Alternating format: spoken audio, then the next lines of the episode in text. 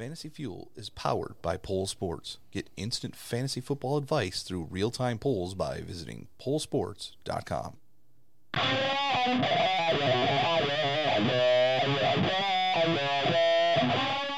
just going for a ride. If things don't add up, it's hasta luego, you know what I mean?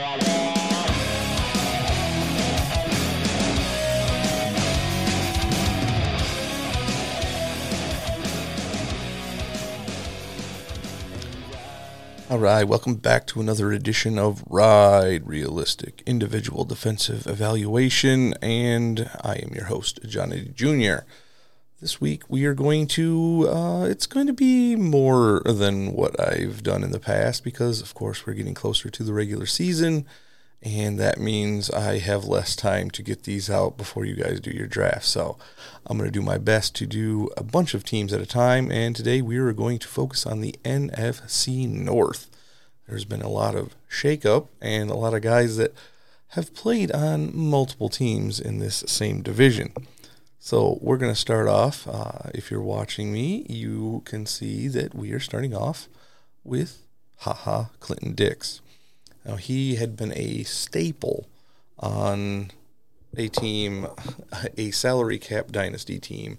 I did for a while. Uh, I had him all five years I was in that league, and he did me great. He was consistent, but he never really had those insane performances. You know, every once in a while, you know, he'd get your your eight, ten tackles, and then throw an interception on top of that, and that would be your great, awesome week uh, for Ha Ha Clinton-Dix. But most of those years that I had him, I fact, in fact, I think all five of those years I had him, he was a Green Bay Packer. Uh, he was traded to the Washington Redskins and pretty much kept doing the same exact thing. But now, now he is a Chicago Bear, so he's going to be looking to intercept passes from Aaron Rodgers instead of watching him from the sideline. So that is going to be an interesting way to uh, uh, heighten that Bears Packers rivalry. So let's look at some stats here from Ha Clinton Dix over the years. He has been very consistent, anywhere between 62 and 83 tackles. That's pretty consistent for a safety. Uh, anywhere between 12 and 28 assists. Again, that's normal. It's his other stats that have gone up and down, uh, talking about his uh, interceptions and sacks. He's only had one year where he had more than one sack, which isn't, uh, you know, too out of the ordinary when you're talking about safeties.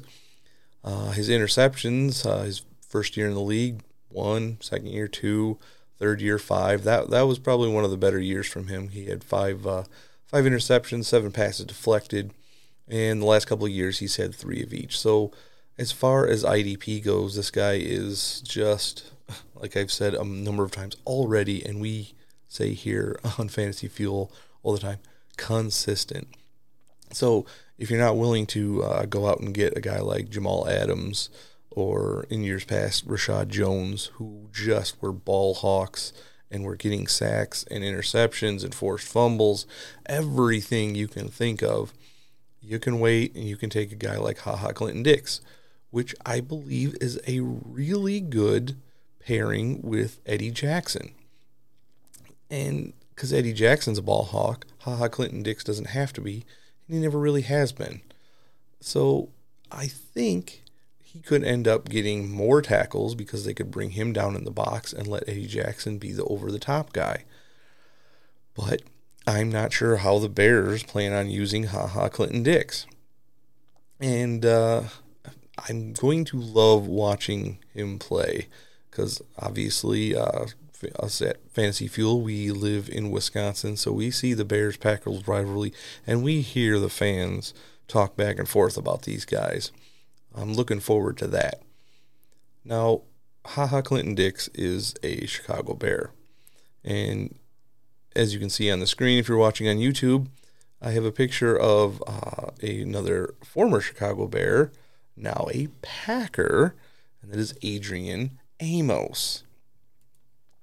He is just, he's almost a clone of Ha Ha Clinton-Dix. His numbers are very, very similar.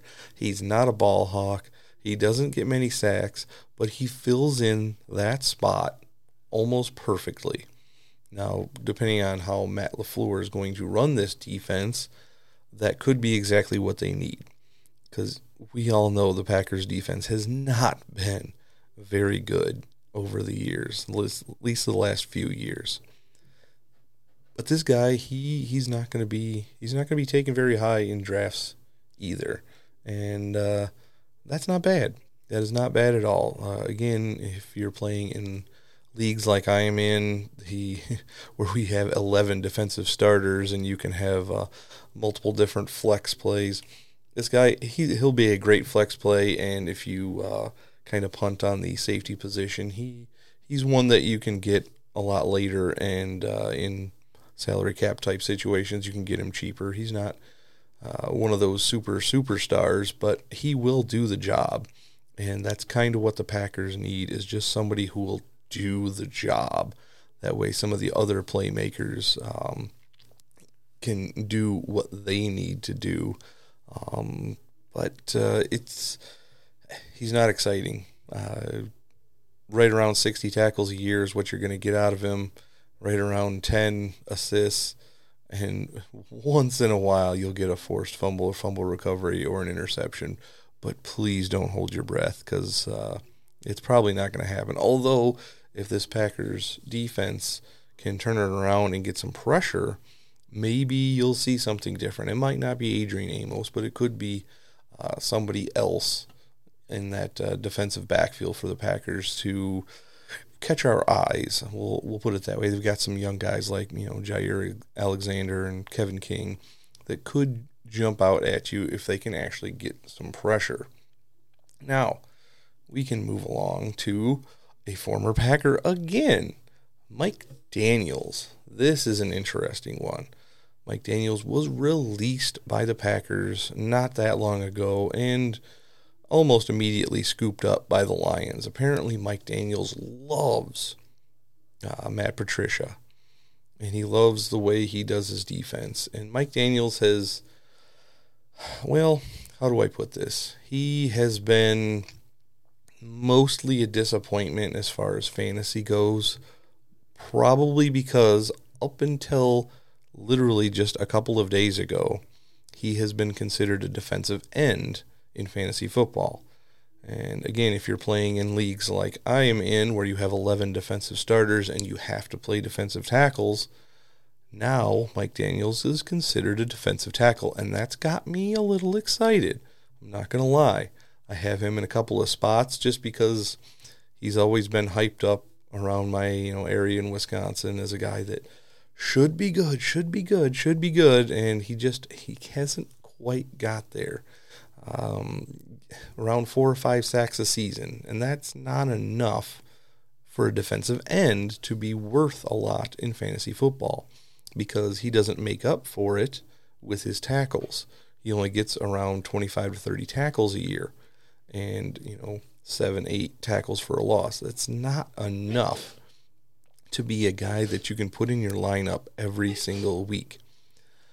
But now that he is on the Lions, and now that he is a defensive tackle and he can get into a little bit more of a rotation because the Lions' defensive line is actually looking pretty decent. But again, he is going to be a defensive tackle.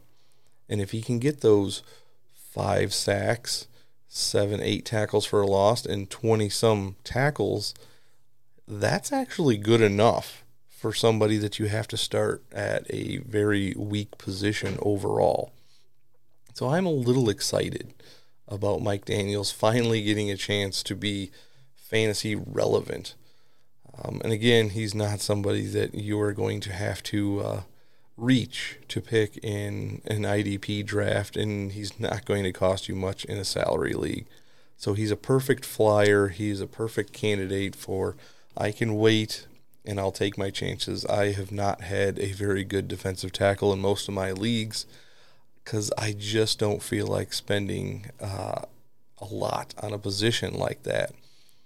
But maybe I'll get lucky and maybe he can be one of those new uh, not quite Ndamukong Suh type fantasy players, but you know, if he's anywhere close to that, I would be extremely satisfied. Now we got one one team left in the NFC North, and that is the Minnesota Vikings. And I would like to talk about a certain player, Anthony Barr. Now, for you people watching on YouTube, if you are a Wisconsin person, you're not going to like the picture I have in the corner, but I had to put it there. It is Anthony Barr taking Aaron Rodgers down, and that is a sore spot all around Wisconsin. But we are talking about the fantasy relevance of Anthony Barr. He came out of college and he was supposed to be an amazing pass rusher. And maybe he is, but fantasy stats are not adding up as if he were. He has only ever recorded at most four sacks in a season. That's not very good. And he gets about 50 ish tackles a year, and that's not that great either for a linebacker. And only half a dozen tackles for a loss. It's just there's not enough there. I mean, he's a good spot start if you can just get lucky and get him on a day that he does get a sack or a couple tackles for a loss. Something like that. I mean, he only has one interception on his career. And he there's enough other guys on Minnesota's defense, and I have them. Uh, Harrison Smith, uh, Eric Kendricks, guys like those. Those those are the guys that are going to get you your fantasy points. This guy, he is a mm, a low end linebacker, and unfortunately, he probably still goes higher than he should, just because everybody thinks he's such a speedy guy and he's going to get to the quarterback, but he really hasn't shown that yet. And I'm still staying away from him. There probably isn't a round that I would even take him in unless it was he fell to like the last rounds of an entire draft that had IDP in it. I do not like the inconsistency of Anthony Barr. Well, that's the end of the NFC North, but I have one player left that I would like to give just a little bit of a flyer flair to. So we're gonna go back to the Packers. This this whole episode seems like it's revolving around them, so we might as well go back one more time. And I would like to talk about Montravius Adams. Now the Packers got rid of Mike Daniels, and they don't have a whole lot to go on on the defensive line. It's really it, it's it's incredible the lack of uh, name recognition that we have in Green Bay on the defensive line. Dean Lowry and their rookie Rashan Gary, who's going to have to work himself in uh, to the lineup. Obviously, they have Kenny Clark, and he is a bona fide starter, he looks like he's going to be the man. But other than that, Montravius Adams is going to have every opportunity to get that starting role and hopefully get some sacks. Now, I've got his stats from last year up on the screen if you're watching on YouTube. He had one tackle and one assist through the first nine weeks of last year. Then he finally started getting a little bit. Not much, not enough to be fantasy worthy, but he did get a sack in week 10, a couple tackles here and there. He had a force uh, force fumble or a fumble recovery, um, and uh, a few assists in the last game of the season versus the Lions. Three tackles, four assists. So maybe they found something here in Montravius Adams it's worth a late round flyer, especially in leagues that you have to play multiple defensive linemen. And I am in a couple of those, so I'm going to be looking here very shortly once all the waiver wires open up in the dynasty leagues that I'm in. I'm going to look for Montravius Adams. He is a guy that I like his opportunity. And that's in fantasy football, that's where it's at. Opportunity You got to have the opportunity to get those stats. So if he's on the field, even if it's like the depth chart I'm looking at, they say he's a rotational player, but they don't really have a starter for defensive ends. They say he's a rotational player and he's going to get about 60% of the snaps, which is way, way more than he got last year. So if he can get 60% of the snaps, I'm it's not out of the question that he could get six to eight sacks on the year and 20 to 30 tackles, a few tackles for a loss, and that's enough, you know, to get him in your lineup once in a while, you know, if injuries happen or the bye weeks are coming. He should be able to. Now, if he doesn't take advantage of his opportunity, that's a whole different story. So, that's probably going to do it for me. Uh, the NFC North is also, you know, of course, uh, very near and dear to us in Wisconsin. So we hear a lot of the trash talk. I go to work, I have Vikings fans, Bears fans, Packers fans. Uh, I don't think I have any Lions fans at work. I used to work with one, but yeah, we don't have any Lions fans. But I hear it from all the angles the NFC North is always fun. It's usually up for grabs. This year is definitely interesting. I'm not counting out anybody yet, but I don't have a whole lot of faith in the Lions this year. But any of the other three teams, I could see winning this division. And it's probably going to be whoever has the tightest ship run on defense. And of course, right now, everybody thinks that's the Bears. And everybody after that, thinks probably the Vikings have the best defensive line. I can't argue with that. And the Packers are young, and hopefully a new coach is going to produce some kind of defensive talent so Aaron Rodgers doesn't have to try and win all the games for them, even if they're down by multiple touchdowns. But that's going to do it for me. Uh, I want to thank you for listening, watching. Uh, you can find us anywhere Spotify, Apple Podcasts, iHeartRadio. You can find us, interact with us on Facebook.com slash Fantasy Fuel. You can find us on Twitter at Fantasy Fuel.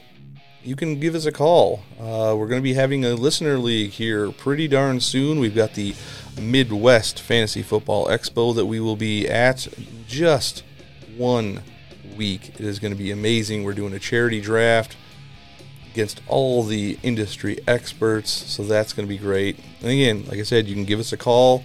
Uh, that's going to be part of our listener league, how we're going to do that. And that is going to open up right after the Midwest Fantasy Football Expo. And that number is 608 492 3443. So if you want more information about that before we actually get it live, I can give you what we have, but I can't give you everything yet.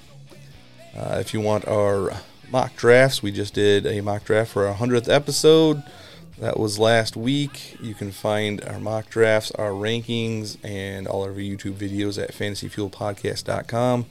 If you'd like to catch some audio dramas, I voice a character called Isaac Carrillo in The Veiled Monarch, which now you can go to theveiledmonarch.com. And I will be in an offshoot of that same series called The Veiled West and that will be premiering at the end of this coming week. So that's going to be fun. And uh, yeah, I guess that's going to do it. So again, thanks for listening, and don't forget to stay fueled up this fantasy season.